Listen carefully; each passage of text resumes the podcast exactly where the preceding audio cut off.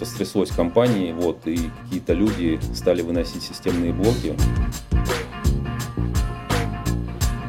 В принципе, опыт э, первого внедрения Kotlin в прод, он тоже был удачным. На следующем бы месте работы, работы я бы, наверное, хотел писать на расте.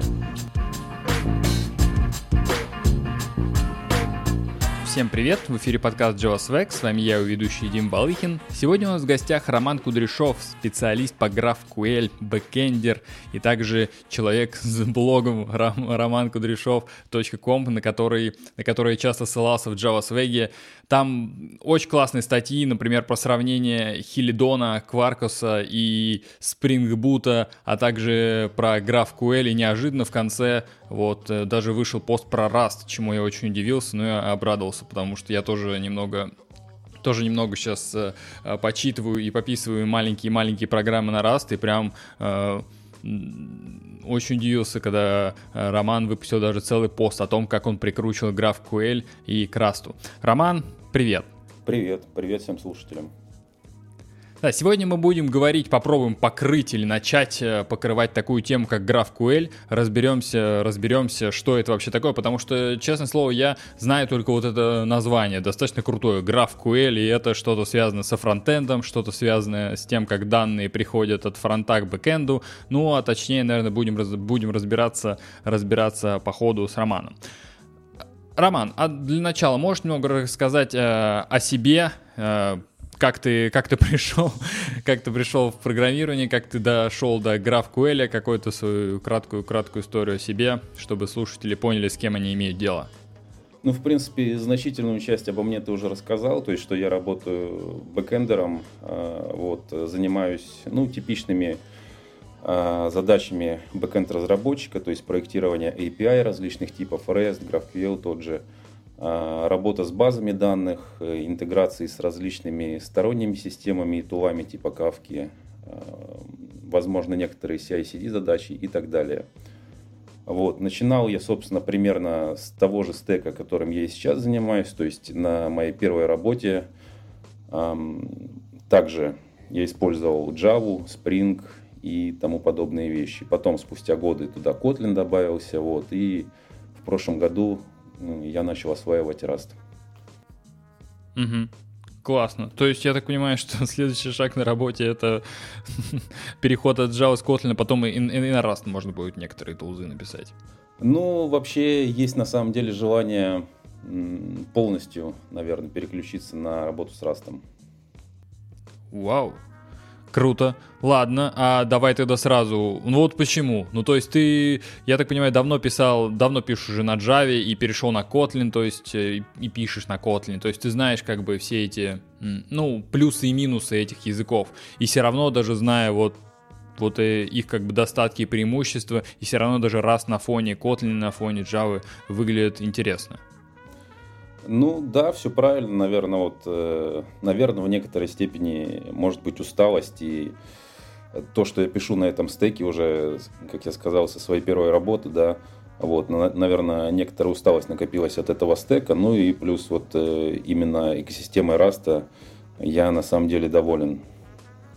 Она такая приятная в использовании. А что, вот какой, какой собственно, user, user experience взаимодействия, взаимодействия с, язык, с языком? Ну, скажем так, э, наверное, во многих компонентах это отображается. Ну, там взять банально от системы сборки, да, то есть вот э, в Расте используется карго, вот, и как бы тот самый user experience при работе с ним, он гораздо лучше, чем при э, использовании Maven и Gradle. То есть, э, ну, например, в том, что э, он такой формат описания э, зависимости чисто декларативный. То есть, по сути, ты только вот объявляешь все те зависимости, которые тебе нужны, и все, больше там, по сути, ничего нет. Никаких больше скриптов, там, чего бы то ни было еще. Вот, то есть, это один из компонентов, да, система сборки. Потом ну, на, вот про систему сборки э, ты сказал, что она декларативная. Ну, то есть тебе, э, ну, наверное, вот разработчики, которые не знают Rust и пишут сейчас на Java, скажут, декларативное. Ну так э, это же то, к чему мы идем. Ну то есть в Maven там XML, там же все тоже декларативно. Ну ты добавляешь dependency, да, вот так же, как в Cargo. Вот добавляешь плагины, тоже ведь декларативно описываешь то, как, э, как, это все, как это все собирается. И Gradle тоже ведь он зашел на, ну, на на рынок как такой декларативный язык, ну, где можно еще а, писать понятно, просто, коротко, используя Groovy либо, либо Kotlin. Ну, то есть декларативность, она тоже вроде как подразумевается вот в билд-тулах, которые используются, используются в Java и Kotlin. И Cargo все равно чем-то чем-то лучше. Ну, наверное, здесь про лаконичность еще стоит добавить, да, то есть э, гигантский, гигантский XML в случае Maven, вот, и с другой стороны, ну, как бы скажем так, укладывающийся на один скрин экрана э, список зависимостей в Cargo, ну, в таком обычном, не, не самом большом приложении. То есть вот и именно, да, э, здесь по количеству строк даже можно судить, э, вот э, в Cargo все это буквально, каждая зависимость одной строкой описывается. Угу.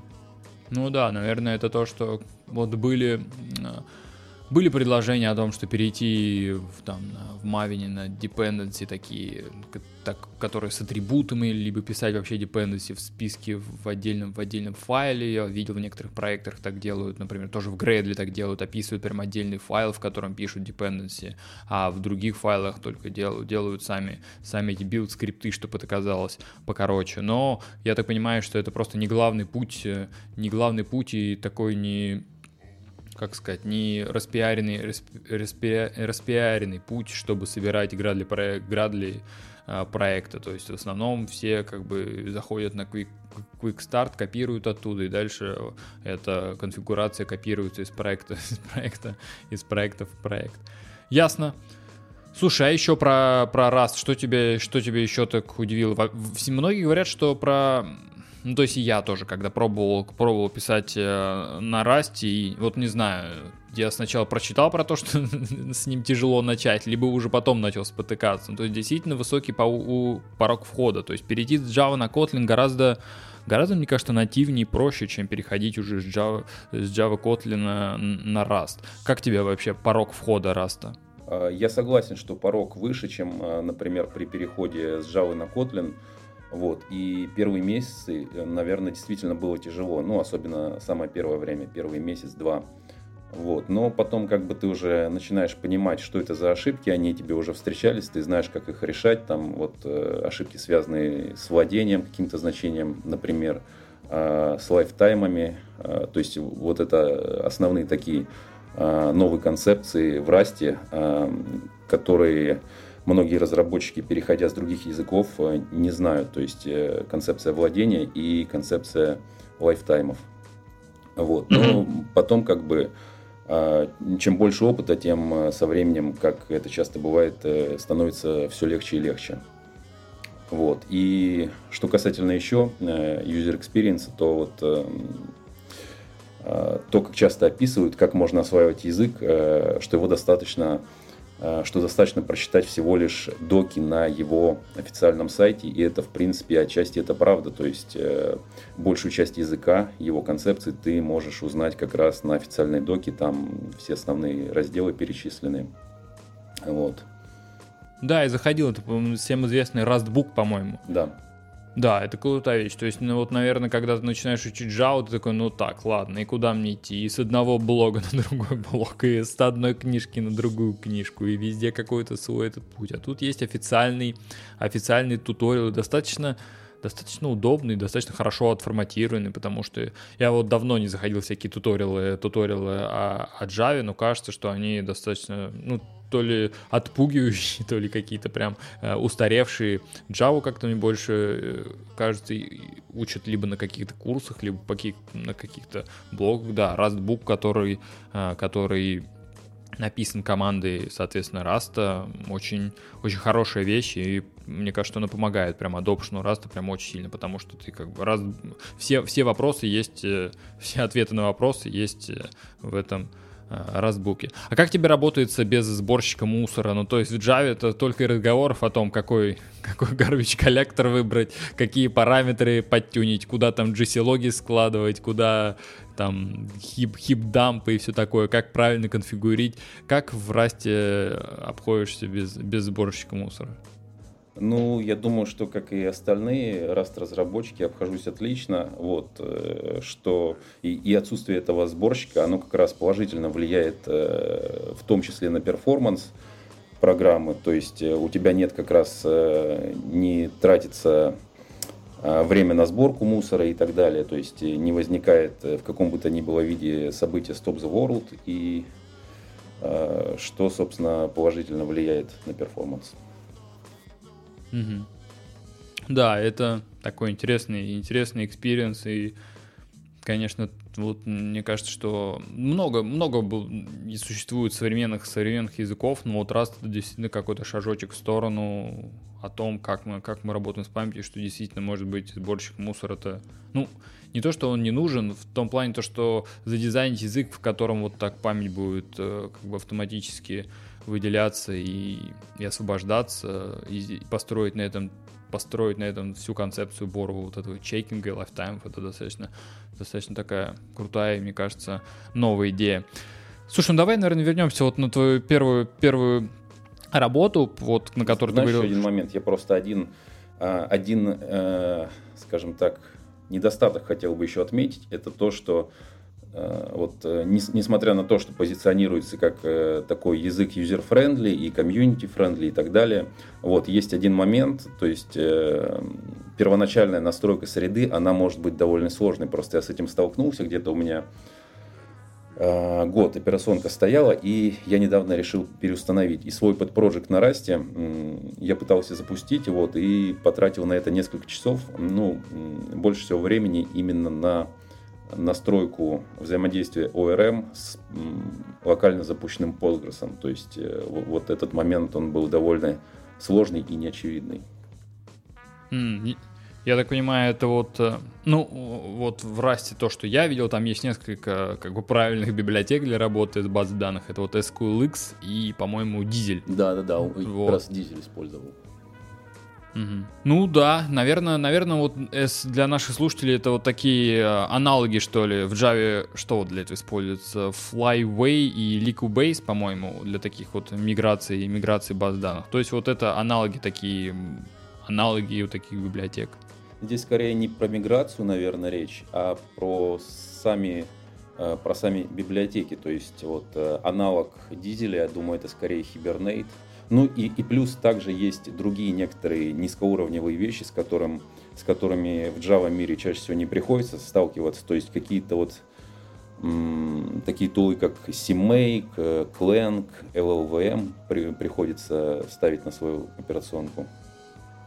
А CMake там вот э, он используется, все равно нужен, да, для когда ты билдишь какой-то свой проект, то есть на на Rust? Скажем так, для некоторых частей, вот я точно не помню, э, для какой именно библиотеки, для одной из библиотек там он понадобился, то ли э, для библиотеки для работы с кавкой, то ли с криптографией, точно не помню уже с чем. Ага. Ясно, то есть надо, надо как бы используем полностью раз, но иногда все равно приходится что-то подбилдживать как бы симейком, потому что... Возможно, это, кстати, можно решить на уровне, то есть именно вот этой библиотеки, если это было кавка, то, наверное, на, на уровне клиента кавки просто с ростом, с ростом пользователей этой библиотеки, наверное, они как-то могут упростить, чтобы все собиралось сразу как бы растом, растом а не, не через всякие симейки. Вполне возможно, да, что в будущем все это станет более просто. Угу. Ну что, давай, вернем, давай вернемся еще в наш мир, мир, мир Java и к твоей первой работе, где ты сказал, был Java, Java Spring и, и вот такой весь э, стек, который, который э, де-факто стандарт в Java мире. А не можешь, можешь рассказать немного про проект, что что в чем его, в чем его суть, что там, что там за данные, куда, куда они отдаются, куда сохраняются, вообще про архитектуру этого проекта.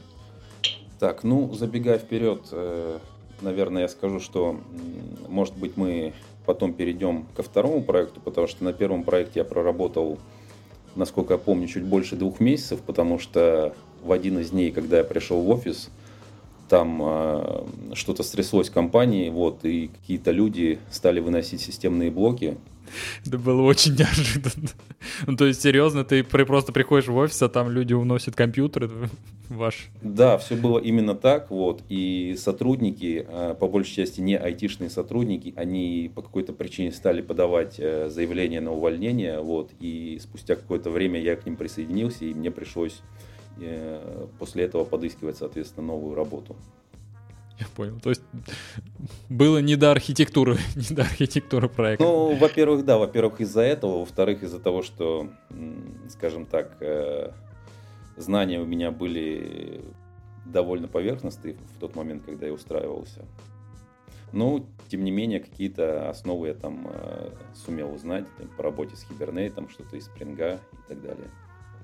Ну а вот смотри, вот ты как бы подал заявление из компании, которая так вот схлопнулась, закрылась, не унесли ваши э, ком- компьютеры. А как ты как ты нашел следующую работу и как как ты выбирал и что что там было за проект? Расскажи про это. А, следующая работа была уже а, в одном в рязанском филиале одного из э, системных интеграторов. Вот я пришел на собеседование и того небольшого багажа, который я получил за предыдущие два месяца, мне э, хватило для того, чтобы пройти на позицию джуниора. Круто, круто. А что там был за проект? Там проект э, был для компании X5. Вот, э, проект заключался в том, что э, требовалось разработать систему, которая бы э, сканировала э, корзину с товарами покупателя бесконтактным образом. То есть э, за счет чего? За счет того, что на каждом товаре была наклеена RFID-метка, и при подходе к кассе или к терминалу э, все это должно было считываться бесконтактно, без выкладки товаров на ленту. Да, мне кажется, я что-то слышал, слышал про такое. Не знаю, оно вот сейчас есть. Есть ли где-то в продакшене, что... Ну, то есть суть в том, что ты не, не выкладываешь прям продукты на, из корзины, а целиком проносишь корзину через какой-то через какой-то детектор. Ну да, как-то так примерно. Ага. И что, что у вас там был за стек? Как вы с нуля делали этот проект, либо уже там была какая-то готовая архитектура? А, да, мы делали полностью проект с нуля. То есть там были какие-то такие, как интерпрайзные вещи, вот э, тот же Spring, э, те же ORM какие-то, какие-то еще разные библиотеки джавовские, и так и какие-то моменты по работе с девайсами, то есть э, с весами, с э, принтерами RFID меток. Все это было написано у вас на Spring Boot. Э, ну, ты знаешь, это были настолько далекие годы, что Spring Boot еще не был выпущен. Это был 2012 год. Угу. Вот. И, соответственно, это был чистый Spring, это конфигурация на, бинов на XML и так далее. Старые добрые времена. Слушай, а когда вообще в твоей, в твоей жизни начал появляться GraphQL, когда ты начал интересоваться им, и то есть когда он, он уже был на каком-то проекте, и он тебе так понравился, либо ты сам как бы наткнулся на него где-то в интернете и использовал в своих личных проектах? Э, в первый раз я использовал GraphQL э, два года назад. Я работал тогда в банке, а, мы писали внутреннюю HR-систему, и в команду пришел новый фронтенд-разработчик, и сославшись на свой удачный опыт работы с GraphQL, он предложил использовать его в проекте. А, я долго не хотел использовать, ну, недолго, пару недель, наверное. Вот, но в конце концов э, решил попробовать, изучить что-то новое. Вот, и, в общем, опыт, мне кажется, удачный если такой итог подводить заранее, то мне э, больше нравится писать GraphQL API, чем REST. Ну а какие были основные, то есть, доводы? Я так понимаю, до этого ты тоже писал как бы REST, и вот приходит фронтендер и говорит, что вот есть такая новый, новый шериф в нашем районе, который предлагает новую крутую штуку. Но крутую штуку, я так понимаю, тоже для фронтендеров. То есть я тоже часто слышу, что именно фронтендеры пушат GraphQL, как бы на бэкэнд а э, происходит не обратный процесс. Какие были его доводы и что в конце, и что в конце, ну как бы пере, что в конце перевесило? Какие, какие аргументы в пользу GraphQL заставили все-таки его попробовать? Ты знаешь, просто уже по прошествии дней я точно не помню, какие были его доводы. Вот. Но э, то, что для себя я определил как сильные стороны, вот э, одно из этого это сильная типизация. То есть э, есть четко описанный контракт между э, фронтендом и бэкендом. Э, в, в отличие от того же REST, где э, как бы поля могут меняться время от времени, да. Ну, в GraphQL, понятное дело, они тоже могут меняться, вот, но вот э, э, как раз типизация, она помогает э, не натыкаться на различные ошибки. Плюс также э, есть поддержка версионирования. То есть э, поля могут добавляться, поля могут отмечаться как деприкейт и, и так далее. То есть для REST в этом случае пришлось бы вводить какие-то дополнительные сущности, ну, например, э, аннотировать э, определенные версии, как V1, V2, V3 и так далее, да.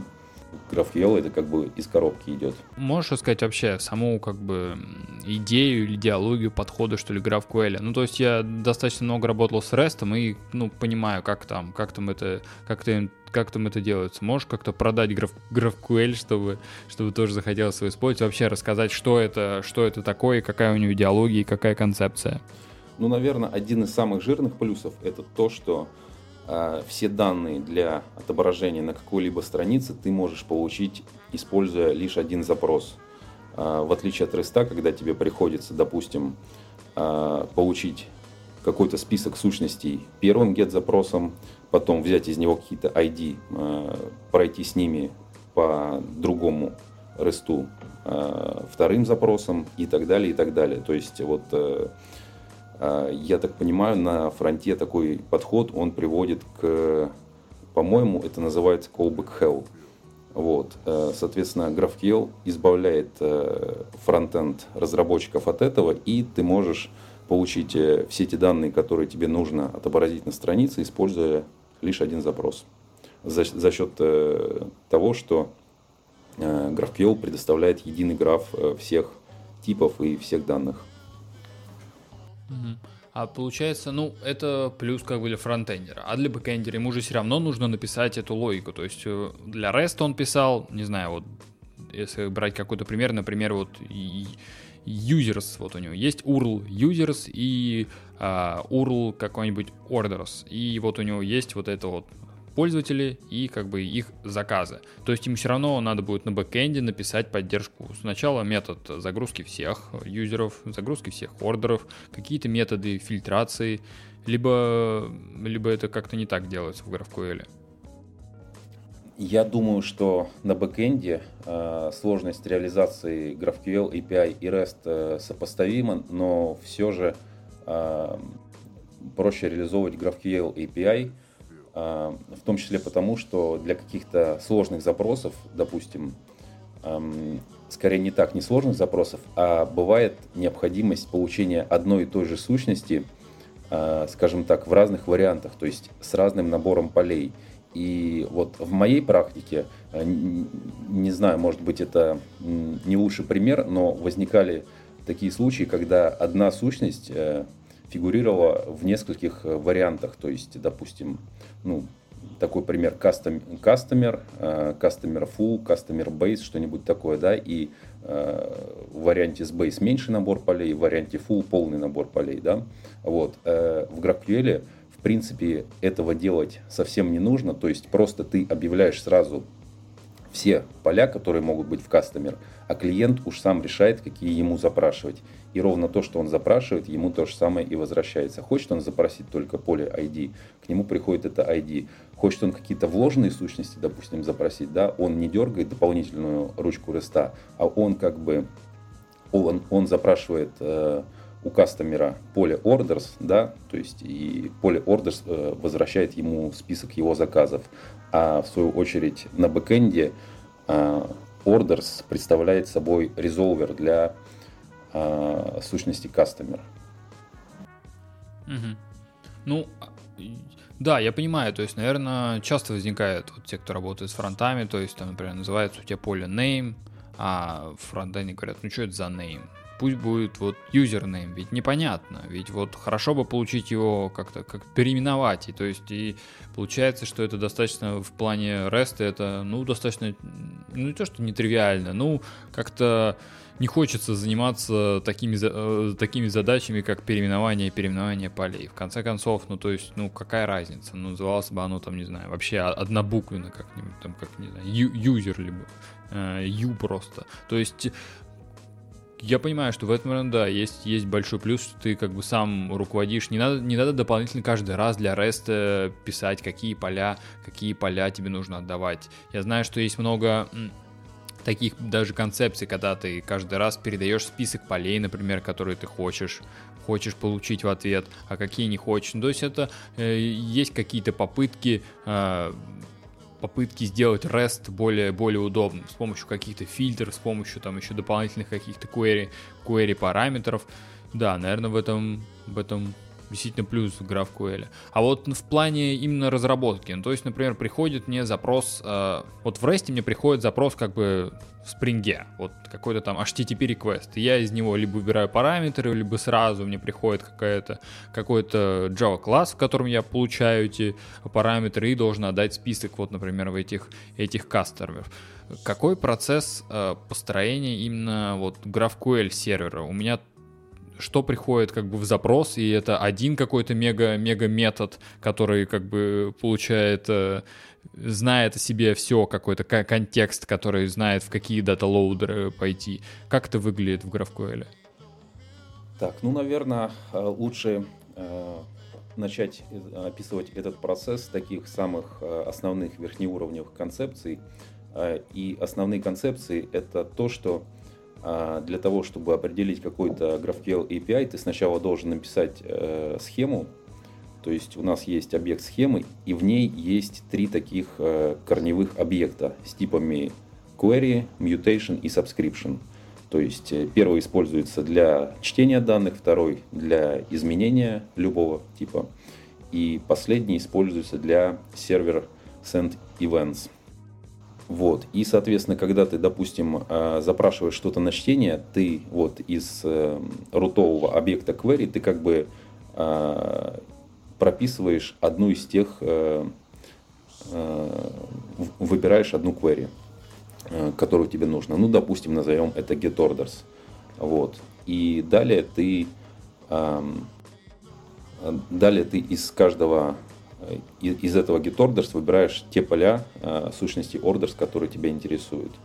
И, соответственно, если проводить аналогии э, с REST, то запрос вместо контроллера поступает в объект query или mutation или subscription. То есть, если мы используем GraphQL, мы должны определить вот с самого начала набор, э, набор query, которые мы можем как бы выполнять. Если мы определили, например, там набор query вот как getOrders, getUsers, то чтобы понять, как склеить эти get get users, get orders. Например, мне в заказах нужны эти э, юзеры, либо в юзерах нужны заказы. Мне тоже эту семантику нужно, вот этот граф зависимости описывать э, вот в этом queries. А плюс как раз GraphQL в том, что вот э, в тех методах, о которых ты сказал, тебе достаточно на самом деле определить только один из них. То есть ты можешь реализовать или getOrders, или getUsers, в зависимости, да, в зависимости от бизнес-логики. То есть ты можешь определить getUsers, который вернет а, список а, всех юзеров, и у каждого из этих юзеров ты сможешь запросить поле orders внутри. То есть в таком случае даже query getOrders, она не особо-то и нужна. Ну, если, скажем так, а, в какой-то админке не нужно отобразить э, списки э, всех заказов всех пользователей. Угу. А насколько это может быть вложенным? То есть, например, я запрашиваю get, вот, get users, у каждого юзера есть ордеры, у каждого ордера есть какая-то еще статистика внутри объекта. У каждого из статистики есть еще статистика. То есть это может быть достаточно такая глубоко, глубоко вложенная структура. В принципе, да, это может быть такая многоуровневая логика с большим количеством вложенности, ты прав. И все это вот, чтобы у меня заработали вот этот, это, вот этот метод getUsers, который получал бы ордеры, мне нужно как-то описать, э, описать эту схему а, в Java. Ну, то есть, либо это какой-то отдельный файлик, либо это описываем аннотациями. Как, как мы это делаем? А, да, ты описываешь это в Java или Kotlin коде, и я рекомендую использовать библиотеку GraphQL Java, потому что она как раз, э, ну, это основная библиотека на JVM, и все остальные, насколько я знаю, все остальные базируются на ней как раз. А нужны мне какие дополнительные серверы? Ну, то есть, вот чтобы многие показывают какую-то, не знаю, там, демку, например, то, что вот у нас есть какой-то playground, откуда мы запускаем его. То есть вот а, у меня вот этот вот сервер GraphQL Java, он, ну, то есть как сказать, он сам, сам по себе, либо мне перед ним нужна тоже какая-то какая прослойка, которую вы пересылала эти запросы.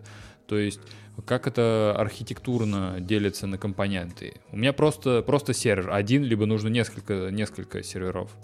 Ну, как бы для простого приложения тебе достаточно одного сервиса, и причем э, ты можешь эту GraphQL Java прикрутить к чему бы то ни было, там, к Spring Boot, э, к Quarkus, Micronaut и так далее.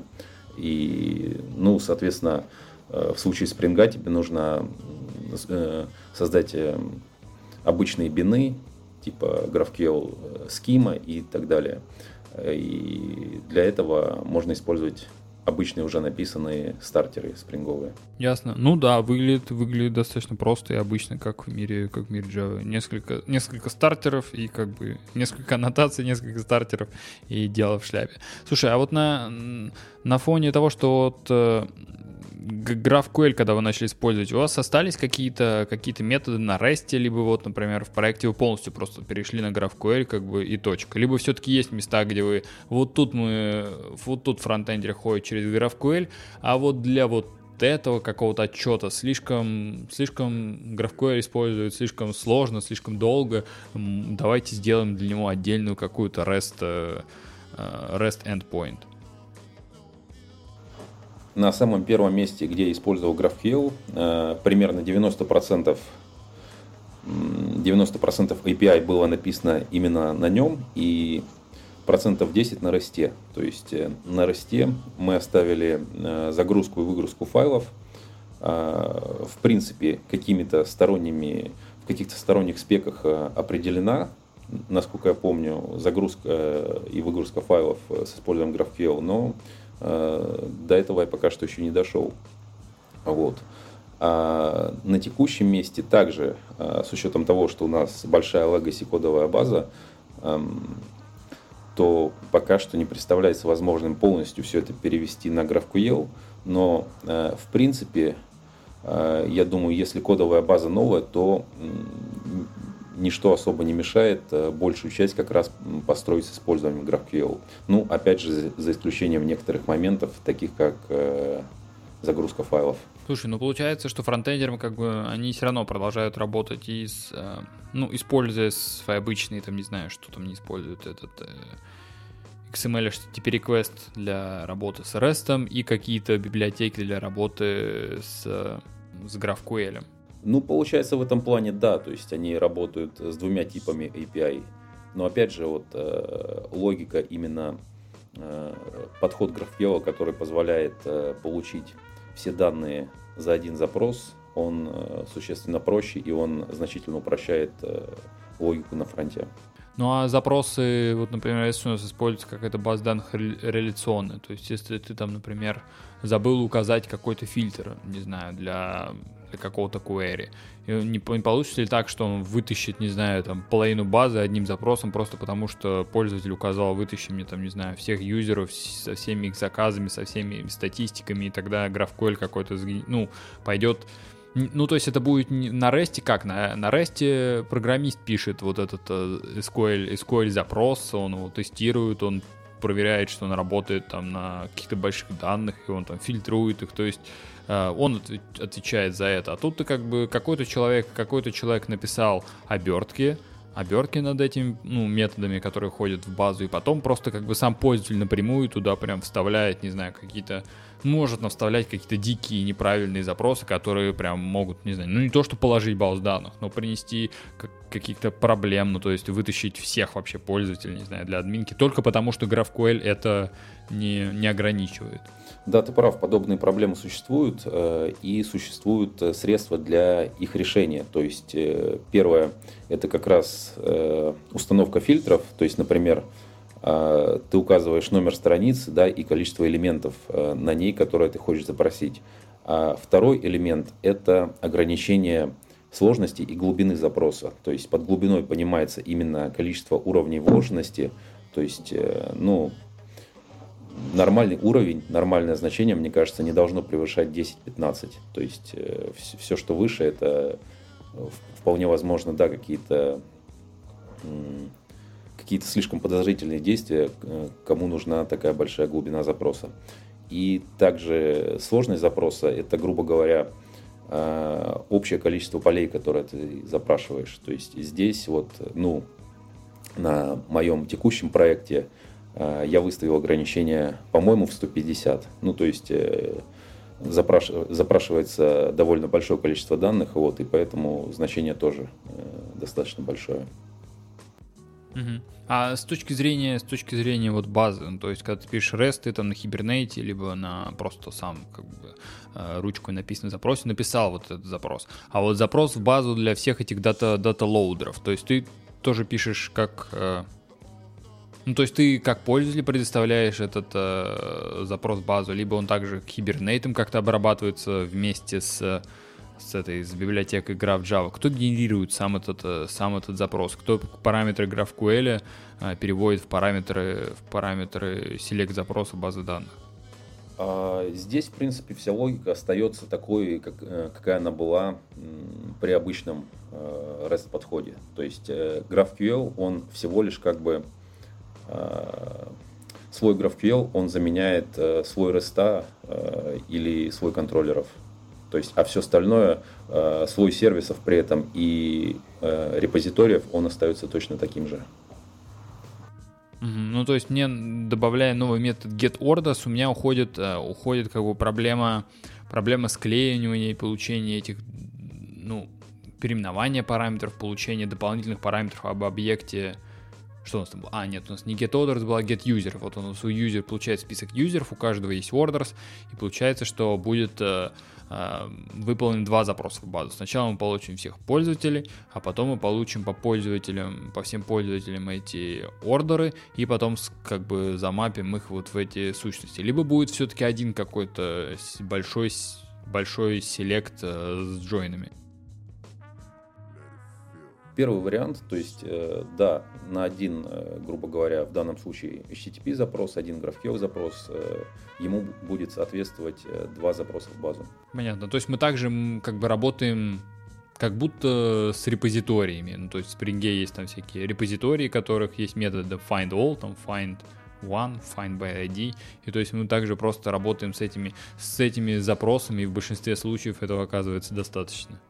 Да, все так. То есть э, вот э, э, GraphQL query, mutation и subscription, они просто заменяют ростовые контроллеры. Угу.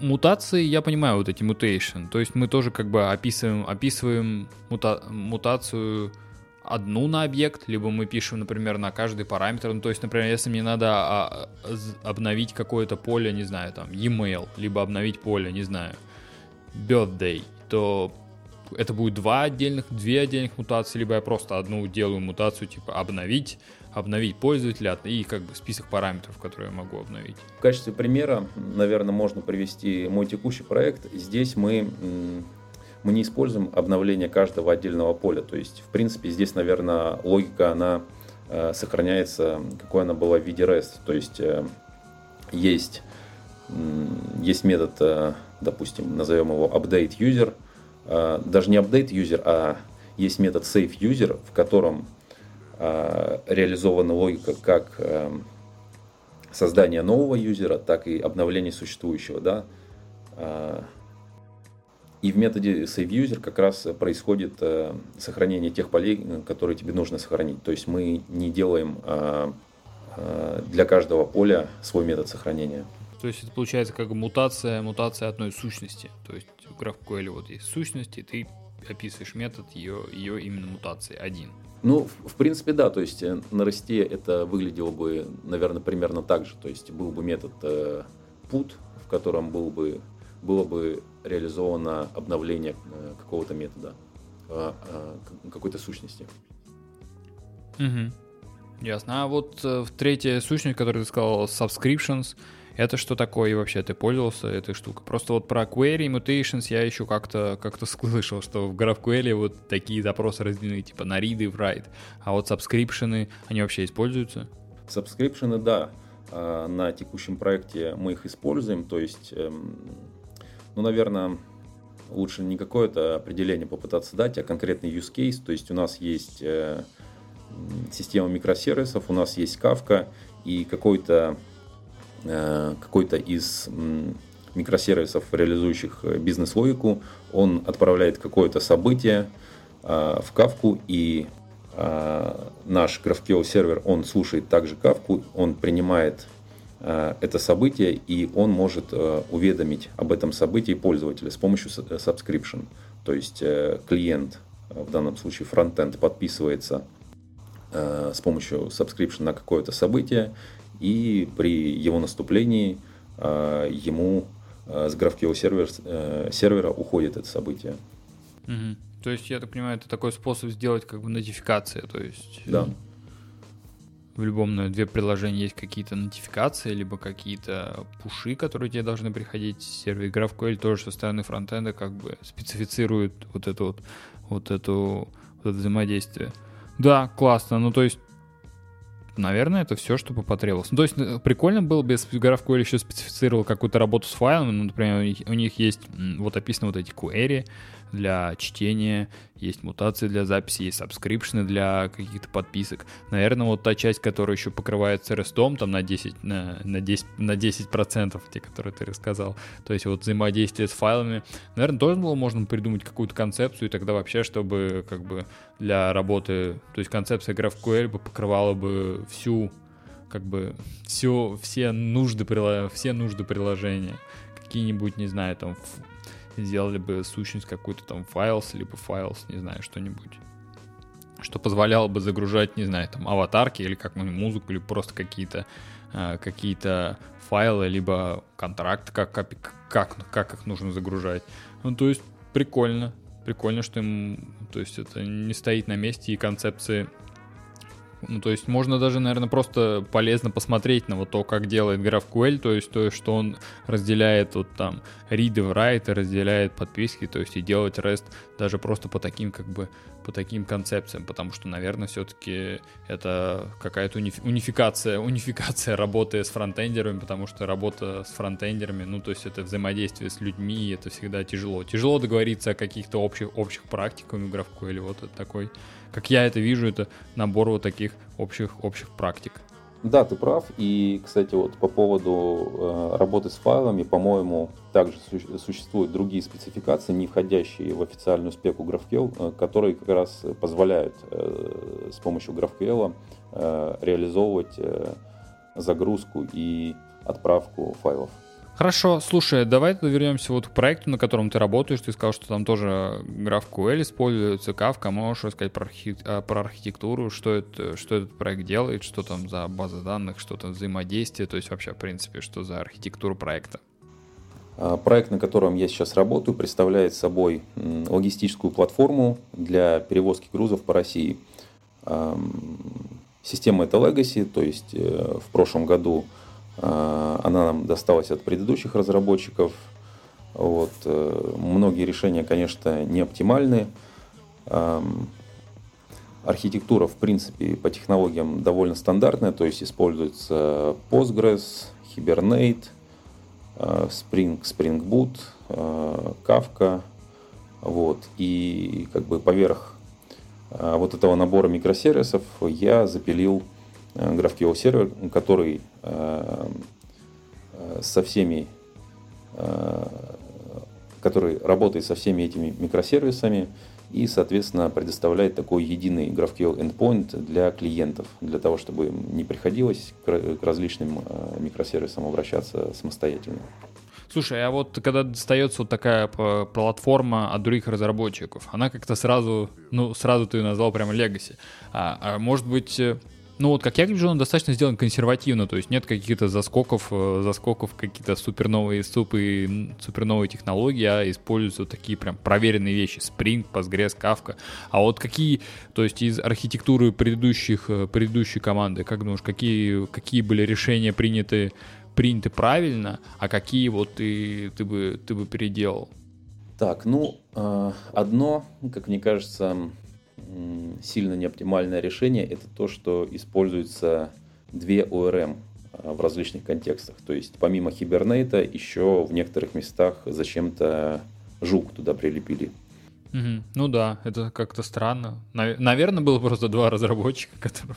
два отдела, ну как это всегда бывает. Одним нравится одно, другим нравится друг... другое. Вполне возможно, возможно, также просто захотели поэкспериментировать немножко. Ну, то есть в планах это перепилить куда? На Джук, либо на Hibernate, либо просто, ну, два, два используются, да используются, работает, как говорится, не трогай. А, ну, все же планируем для единообразия а, выбрать э, Hibernate и избавиться от Жука. А что вот хорошего, как ты считаешь, что хорошего было именно в этой архитектуре, которая вам досталась? Хорошего, ты знаешь, э, ну, на самом деле, наверное, мне лично сложно найти что-то хорошее, потому что, ну, кроме того, что приложение в каком-то виде работает и э, выполняет какие-то часть бизнес-задач. Вот. А, также еще раздел недостатков я бы мог дополнить в том плане, что когда мы приняли это, э, то почему-то в 2020 году используются очень древние версии практически всего. Ну, то есть э, Spring – э, версии какой-то 1.4, по-моему. О май гад. Слушай, когда ты сказал Spring, я подумал, ну, ну, ну третий, наверное, ну, ну, либо четвертый, ну, то есть проверенные технологии, но Spring 1 это, наверное, это очень проверенные технологии. Слушай, я, я не совсем правильно выразился. Spring Boot, конечно же. Spring Boot версия mm. 1.4. А, ну, все равно, все равно. Да, странно, ведь мне кажется, что у Spring еще не так достаточно хорошо обновляются, ну, то есть там не составляет большого труда как бы потратить пару дней и как бы следить за набором, набором библиотек. Да, вот э, тоже вызывает удивление, почему люди э, остаются на, на тех же версиях библиотек, с которых проект начинался примерно в 2016 году. Слушай, а про Кавку и Postgres, ну то есть Postgres э, до сих пор до сих пор устраивает, и это хороший выбор. И Кавка тоже устраивает, и это хороший выбор. То есть со Спринга, Кавки и Postgres планов переех нет, и они всем устраивают. А Spring э, и Postgres, наверное, останутся, да, но вот э, часть команды считает, что Kafka это такой э, over-engineering в том плане, что эм, нам подошло бы, наверное, более простое решение в качестве, ну, а, обычно какая-нибудь очередь, а не кавка. Ага. А что, что там решает кавка? Ну, то есть что он, какую проблему он там решает? А, по большей части именно асинхронное взаимодействие между микросервисами. То есть сервисы подпи... ну, ну, не напрямую друг другу вызывают, а пишут в топики, другие сервисы подписываются на эти топики и вызывают какие-то задачки. Ну, не полностью асинхронная, как бы часть взаимодействия асинхронная. Ага. То есть все-таки есть какой-то REST, ну типа микросервисы как-то общаются между, между друг другом напрямую через, через, через HTTP просто. Ну да, частично по REST, частично через э, кавку. Какие даль- дальнейшие планы? Как вы это все вообще деплоите? Как это развертывается, развертывается? Как это все работает? А, да, в принципе, по-моему, здесь э, традиционный подход. Э, у нас есть э, в команде ребята, специалисты по DevOps. Вот, они деплоить все это кубером. То есть кубер это уже стандартный, стандартный подход. Я думал, ты скажешь что-нибудь такое, типа докер, там свои сервера, что-нибудь, что-нибудь такое. Ну, как бы Естественно, докер. Э, естественно, в каждом проекте есть э, свои докер-файлы. Ну, может быть, просто это, естественно, кажется, когда это уже есть, но я, например, часто встречаю, что до сих пор, например, ну, докер-файл это какая-то ответственность типа DevOps. То есть у них есть какие-то докер-файлы, они получают свой репозит... ну, получают репозиторий, и до сих пор докер-файл это типа не ответственность, не ответственность разработчика, и там, не знаю, настройка Kubernetes, а ответственность DevOps, и где-то у них там есть свои скрипты конфигурации, полностью деплоя, деплоя отвечает как бы вот, вот этот отдел, отдел DevOps. Вы докер-файлы сами пишете, то есть это ваша, ваша зона ответственности. Ну, в принципе, у нас команда не очень большая, да, и у нас нет какого-то четкого разделения, кто именно правит докер-файлы. То есть э, частично этим занимаются э, специалисты по DevOps, частично бэкэндеры. А в Kubernetes вам приходится как бы залазить как разработчикам, либо это тоже зона ответственности как бы DevOps и туда как бы не ногой? Ну, в принципе, у нас есть э, доступ к тестовым и продакшн средам. Мы можем смотреть какие, эм, э, сколько инстансов и какие подняты, э, смотреть логи и так далее на продакшене. Вот. Но в целом деплоймент это больше зона ответственности девопсеров. Ну, то есть они все поднимают, все, что нужно для проекта. Там Postgres, поднимают кавки, поднимают какое-то файловое хранилище. Да. А, кстати, вот как, что за файловое хранилище используется? То есть, если ты сказал, что у вас там есть методы, которые для работы, для работы с файлами. Ну, либо это было на прошлом проекте, на этом проекте, наверное, тоже загружаются какие файлы. Как, где вы в Kubernetes храните файлы и как вы с ними, как вы с ними работаете? А, с этой задачей я по большей части, по большей части не работал, то есть, но а, те ребята, которые занимаются, они а, используют а, Amazon S3. То есть это все еще это завязано на Amazon, либо вообще вся эта как бы платформа в Амазоне, в Амазоне крутится? Ну, целиком платформа на своих серверах, а именно хранилище mm-hmm. в Амазоне. Понятно. А как вы это все, что вы используете как CI? Чем вы это все рас, раскатываете? А в качестве CI мы используем GitLab, раскатываем. Ну, то есть, как происходит релиз? Вот у вас э, процесс релиза, вот вы сделали новую, новую версию с новыми с новыми фичами. И что, что нужно делать, чтобы вот это вот, э, чтобы это э, новая, новая фича, новый релиз оказался в продакшене? А, ну мы используем какой-то, скажем так, собственной разработки GitFlow. И, допустим, когда ветка с какой-то фичей попадает в мастер, то она собирается, все билдится, прогоняются тесты, собирается докер-образ – Дальше даже, наверное, точно тебе не скажу, как процесс происходит, поскольку я сам особо не вникал в это. То есть, э, ну, после сборки докер-образа каким-то образом э, происходит уже деплоймент. Mm. Слушай, а про тестирование? То есть вот вы, когда, например, э, новую фичу, вы делаете для нее, не знаю, новую бранч, новый merge request, вот GitLab, и это попадает сразу, сразу в мастер.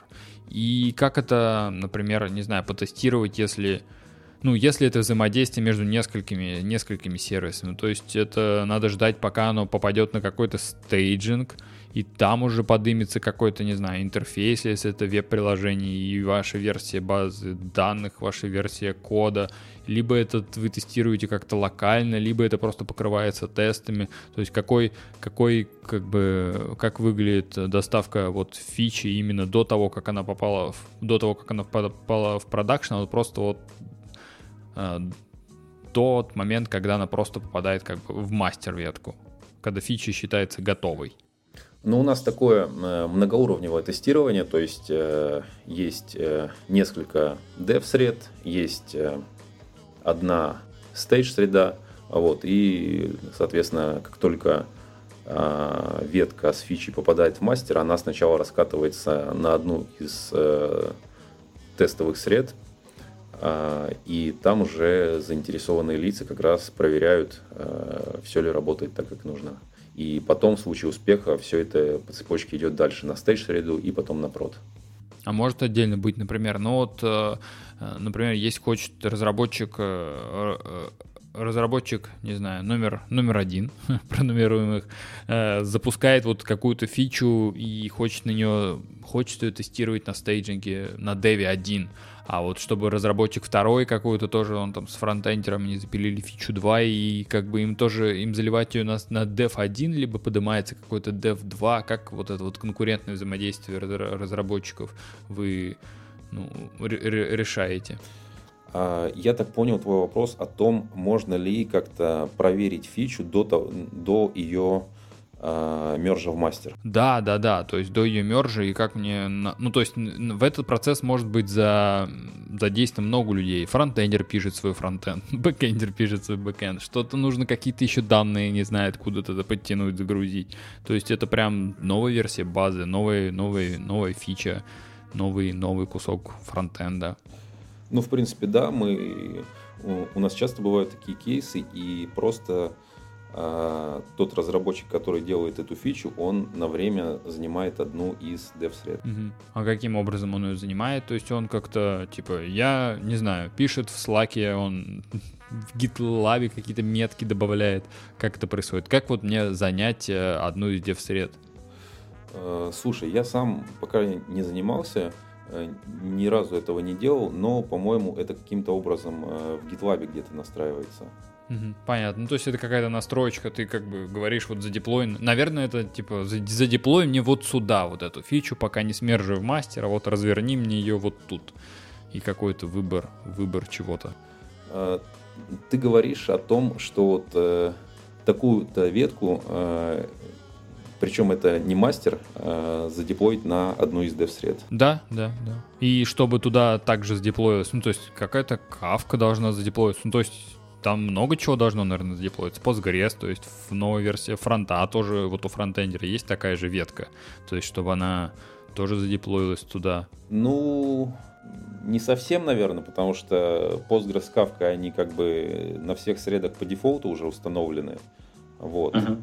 И то есть достаточно на самом деле одного лишь бэкэнда для такого тестирования. Вот. А Фронтенд разработчикам также э, не нужно что-то деплоить, они могут э, просмотреть фичу локально. Э, а вот если, ну, все-таки он просмотрел фичу локально и как бы говорит, ну, теперь нужно, чтобы тестировщик протестировал эту фичу, то есть ему тоже нужно куда-то... Ну, я к тому, что фронтендер, например, вот у меня есть фронтенд приложение, которое на dev-среде, и там можно выбрать какой-то GraphQL сервер, какой-то которому подключиться, либо ты, либо фронтендеры сразу будут деплоить на свой фронтендерский дев какую-то версию, которая подключается к какой-то дев, ну, дев среда фронтендерская, подключается к дев среде какой-то бэкендерской, чтобы вот сделать вот одну эту фичу, чтобы протестировал тестировщик. А, ну, это какой-то сложный кейс, мне кажется, описал. Мне кажется, у нас даже такого и не было, наверное. А, ну, понятно. То есть такой проблем просто не возникало. Ну да, ну то есть в большинстве случаев, конечно, хватает. И можно проверить локально и, и все такое. Просто интересно, как, то есть как у вас происходит такое, такие виды взаимодействий. Хорошо. Слушай, давай, наверное, э, не знаю, переходить вот э, к одному к одной из твоих статей тоже, которую ты публиковал, это сравнение вот Spring, Spring Boot и его альтернатив. Очень интересная статья. И в том плане то, что очень интересно, сколько, сколько надо усилий то есть потратить, чтобы, чтобы ее написать, чтобы реализовать одно и то же на всех, э, на всех вот этих вот фреймворках. Вообще, можешь рассказать, почему возникла такая идея и как ты начал, как начал, почему, что тебя заставило э, смотреть на какие-то другие стороны, кроме, кроме Spring Boot? А, ну, насколько я помню, в 2018 году там э, было выпущено сразу несколько интересных фреймворков, которые позиционировались как такие, э, как альтернативные, как альтернативы Spring. Э, сильно э, имеющий большие преимущества по параметрам перформанса. Вот. Плюс некоторые фреймворки, как Quarkus, они были только анонсированы. Вот. И, в общем, мне стало интересно, насколько, насколько велики, в общем, эти преимущества. И я решил как раз заняться этим проектом. А сколько времени у тебя заняло вообще разобраться со всеми этими фреймворками и собрать как бы общий, общий... На каждом фреймворке поднять одну и ту же, одну и ту же инфраструктуру, одну и ту же, одни и те же контроллеры? Ну, в принципе, логика такая, конечно, не очень сложная, вот, но э, там она состоит из многих компонентов, то есть пришлось именно вот, э, например, декларативные REST-клиенты прописывать на каждом из них а, и, и так далее. Ну, времени, в общем, я думаю, что существенное количество на это ушло. Но в основном я, насколько помню, выходные занимался. Полгода? Полгода, месяц, два, год? Э, если не ошибаюсь, вот э, в таком вялотекущем режиме а, это продолжалось примерно год, наверное. И параллельно, я так понимаю, ты еще вот пользуя, используя вот эти вот новые фреймворки, еще и пробовал новый, новый язык Kotlin, потому что, я так понимаю, некоторые, некоторые, некоторые сервисы написаны на Kotlin. Ну, история с Kotlin, она все же пораньше началась. а, на одном из предыдущих мест где-то конце 2017 года. Вот, то есть, то есть еще до этой статьи. И, эм, в принципе, опыт э, первого внедрения Kotlin в прод, он тоже был удачным. А давай, может быть, немножко отвлечемся на, на Kotlin до обзора вот этих всех фреймворков.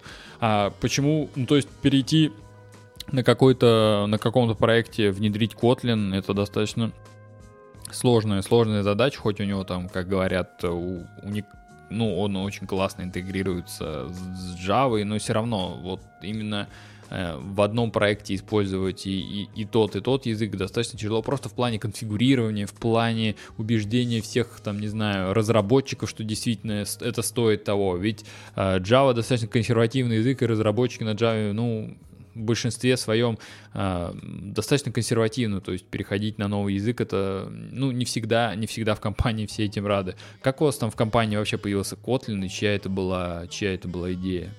Um, идея была uh, моя совместно с архитектором проекта, то есть он uh, поддерживал эту идею как раз, и с его помощью uh, удалось, удалось осуществить это решение. Как, а все восприняли, как, как все отнеслись к тому, что вот теперь с понедельника мы пишем на Kotlin, так сказал архитектор. Ну, было не так, то есть э, разработчиков никто не принуждал начать писать на Kotlin, то есть это все было, естественно, по желанию. То есть, э, ну, забегая вперед, можно сказать, что э, большая часть разработчиков продолжили писать на Java, но в виде эксперимента я некоторые части микросервисов начал писать на Kotlin.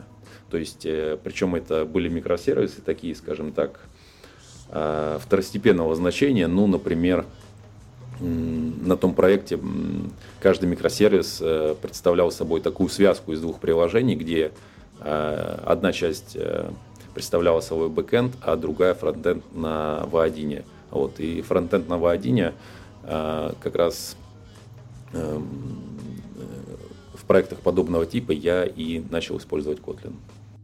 И как тебе он? Ну, то есть, что тебе, что тебе понравилось, что не понравилось, почему использовался в таких, ну, не, в не очень, как ты сказал, не очень важных, важных, важных проектах? А, ну, наверное, основное преимущество — это лаконичность по сравнению с Java. То есть гораздо меньше кода, например, в тех же дата-классах, да, при описании каких-то сущностей. И второе сильное преимущество – это э, работа с nullability, то есть четкое определение, может ли э, определенный объект определенного типа принимать значение null или не может. Угу. То есть это сделано на уровне языка? Ну да.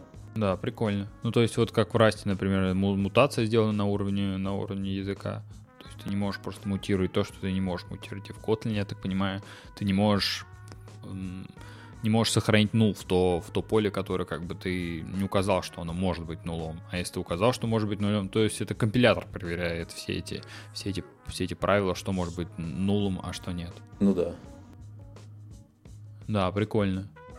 А ты не писал сам на Kotlin? Не, я на Kotlin не писал, и вот я как-то не знал об этом, не знал об этом. Я, я думал, что там можно включить эту фичу как-то ну, то есть какими-то флаш, флажками дополнительно, а то, что это прям встроено на уровень язык, язык, языка, я не знал.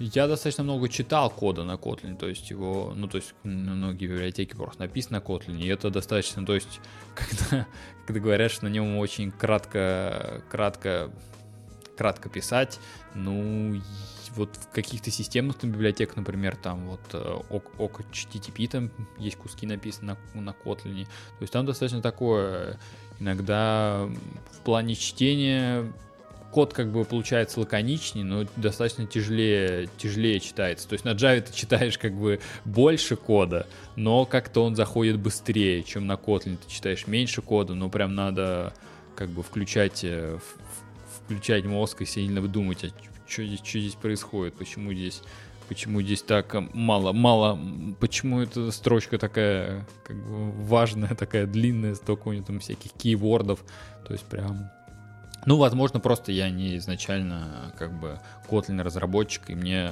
как сказать, свой, свой язык, как первый, как нативный, как, как русский, как, как Java, на нем всегда писать, э, писать комфортнее. Ну, в принципе, мне кажется, совершенно правильно говорят, что там время на освоение Kotlin для Java разработчика, оно составляет порядка небольшого количества недель. Да, да, ну просто не как бы не, не было таких проектов, которые прям хотел писать на Kotlin. Меня, то есть устраивает, э, устраивает э, большое количество кода. Я, ну, то есть не вижу прикольно, что вот, например, в Расте там есть всякие, например, стракты и есть э, в Kotlin есть там всякие дата классы, то есть, э, ну, а в Java приходится писать всякие там, не знаю, equals, всякие хэш-коды, там, тустринги, это очень много. Большинство, там, не знаю, моделей, которые бы, если убрать эти там геттеры, геттеры, сеттеры, она помещается на просто, не знаю, на, на 20, 20 строчек, когда с геттерами, сеттерами, либо еще с какими-то дополнительными методами занимает, не знаю, там, три экрана, ну, да, да. Ну, то есть, ну, все равно это можно как-то написать, э, не знаю, сделать сделать эти поля, например, там, пабликами, либо что-то такое, да, это кто-то скажет, что это, а, это же не, не способ а, ООП и все такое, и надо все скрывать э, контракторами, геттерами, ну, просто можно писать, можно использовать, например, какие-то котлинские, котлинские практики и писать, ну, на Java, что ли, лаконичный. То есть мне такой подход ближе, потому что в Kotlin достаточно... Ну, вот я столкнулся с такой проблемой, что там достаточно сложно все это именно сконфигурировать. То есть вот этот вот начальный старт проекта, он занимает кучу времени. То есть вот как мы, когда мы обсуждали раз, ты сказал, что там вот карго, он достаточно понятный. Там действительно ты пишешь там карго инить что-то, либо не помню как, ну то есть вот у тебя проект готовый. Чтобы написать его в Java, тебе нужно больше времени, ну там хотя бы есть какой-то там майновский пом. Чтобы настроить это все еще с Kotlin, чтобы это взаимодействовало еще с другими библиотеками Java, тебе нужно потратить еще больше времени. То есть вот это вот именно время начального старта, что ли, проект занимает очень много. Ну, наверное, как и все в Java. Ты в Spring тоже в большинстве своем только конфигурируешь, конфигурируешь, конфигурируешь, и только потом вот, вот настал момент, когда можно как бы взяться за клавиатуру и напечатать немножко, напечатать немножко кода. Но вот э, под стартом проекта ты имеешь в виду а, именно внедрение Kotlin в существующий проект – и так, и так. Ну, то есть, если ты новый пишешь, я понимаю, что можно просто какой-то квикстартер взять. Но если, например, ты хочешь вот какой-то написать микросервис, ну, какой-то не полностью микросервис на Kotlin, а вставить туда какой-то кусочек Kotlin кода, то это уже вот вставить туда какие-то еще котлинский компилятор, вставить туда, что вместе они работают с JavaScript компилятором, это, ну, не так просто, как мне показалось. Не так просто, но я думаю, что по времени где-то полдня должно занять примерно. Ну да, да, наверное, если ты знаешь, как это все, как это все делать. Ну, то есть, тут все, конечно, о, о желании, желании зависит. Мне пока... Я понимаю, почему Kotlin используется прямо на андроиде, и мне нравятся некоторые библиотеки котлиновские, например, вот как фреймворк, который Ктор. Кстати, ты тестировал его тоже вместе с со Спрингом, Хилидоном, вот и Кваркусом. Да, Ктор один из пяти фреймворков и Микронаут еще. Ну вот, и то есть там есть прикольные идеи, и классно, что он такой, как бы можно начать с нуля, и есть такой свежий, свежий язык со свежими классными новыми, новыми библиотеками. Это немножко освежает старый, старый закоренелый Java, Java мир, который до сих пор как бы все тянет, э, не знаю, библиотеки 10 лет давности или там, не знаю, скольки они, то есть они там все без модулей инфо, то есть достаточно все старые. Новые фреймворки и библиотеки котлинские, они выглядят прям, прям свежо и классно, и видно, что они живут, в них есть, э, в них есть э, жизнь. Вот. Э, давай-то вернемся вернемся все-таки к сравнению фрейм, фрейм, фреймворков. Как ты, как ты их сравнил, по каким, по каким параметрам? А, так, сейчас нужно еще вспомнить. Эм, потому что дело было, мне кажется, года полтора назад, наверное. Вот. По каким параметрам? Э, размер артефакта, ну, в принципе, это довольно такой незначительный параметр. А потребление памяти э, после запуска и при различных э, нагрузочных тестах. И какой-то еще был параметр. Так, ну я сейчас открыл твою вот эту табличку, которая была, которая была в, в результате. А, то есть я такой, ты сказал, что ты писал статью полтора года назад, а тут на английском я вижу в 2020 году. То есть это ты потом выпустил как перевод еще на английском. Да. М, интересно, я наткнулся на твой англоязычный блог гораздо раньше, чем узнал, что такая статья вышла два года назад на Хабре. Прикольно. Слушай, ну я тут вижу, то есть э, время, время старта, время, время, время, время старта, количество, количество памяти на сколько-то, сколько-то пользователей, то есть сколько, сколько, использует, сколько используется. При различных, э, ну как раз пользователи, они, э, они берутся из нагрузочных тестов и докер имиджи. То есть это, это все, все эти проекты, их объединяет то, что они у тебя собирались все через э, Гралем. А, нет, они на обычной JDK запускаются без докера, без Граля. А, то есть ничего ты, ну, то есть нативно не компилировал в бинарник? Да, была такая идея, но на тот момент, по-моему, а, что сам Грааль, что его поддержка в этих фреймворках, она или была сырая, или вообще не работала.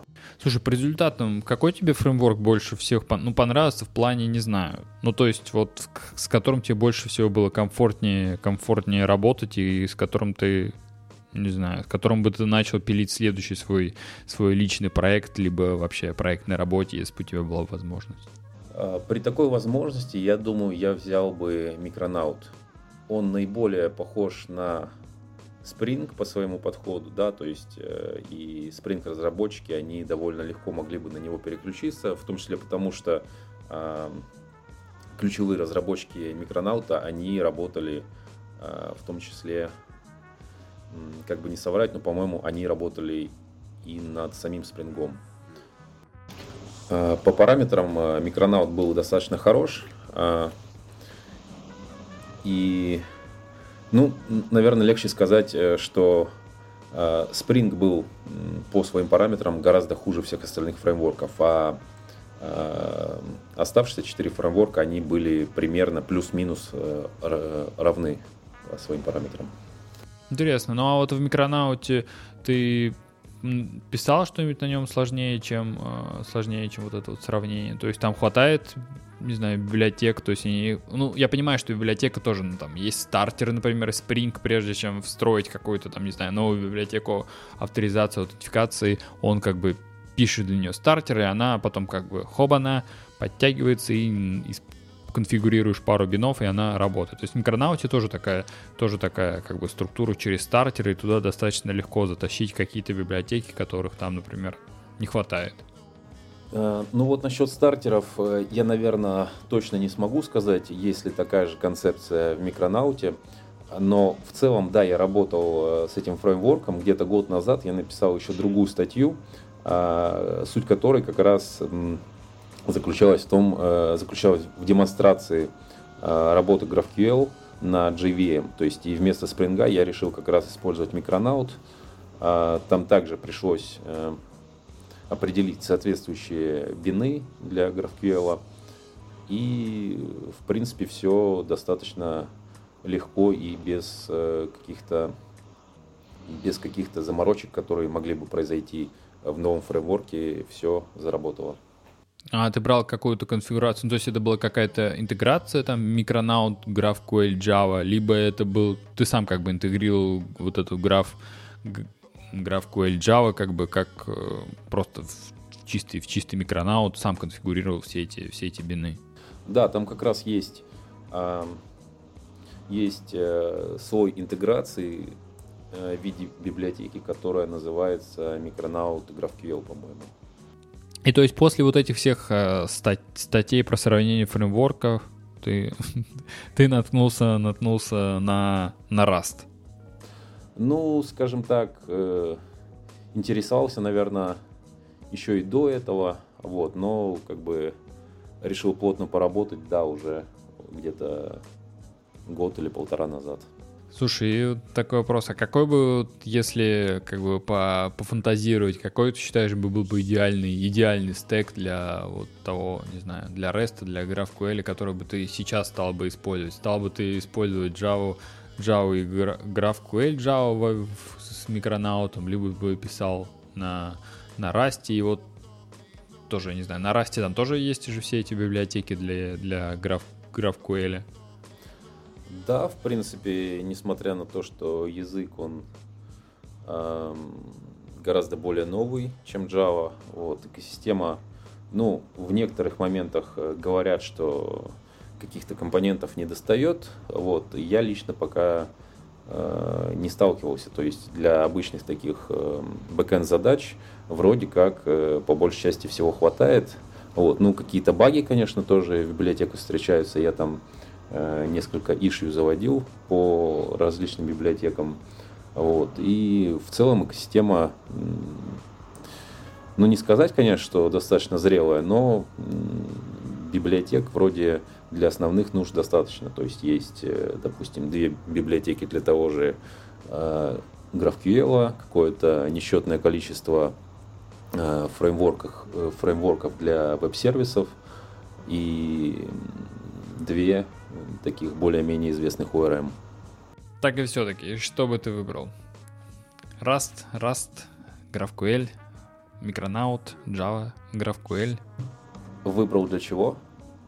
Ну вот если бы ты писал какой-то свой идеальный, не знаю, для личного проекта, какой-то идеальный э, проект для, для своего, для, для себя, не знаю, для, если бы ты был СТО в каком-то новомодном, новомодном стартапе, какую бы ты архитектуру, что бы ты, что бы ты выбрал, начал ли бы ты писать со, с проверенными все-таки технологиями Java, либо все-таки вложился, инвестировал в Rust с его вот этой вот новой идеей, новыми идеями?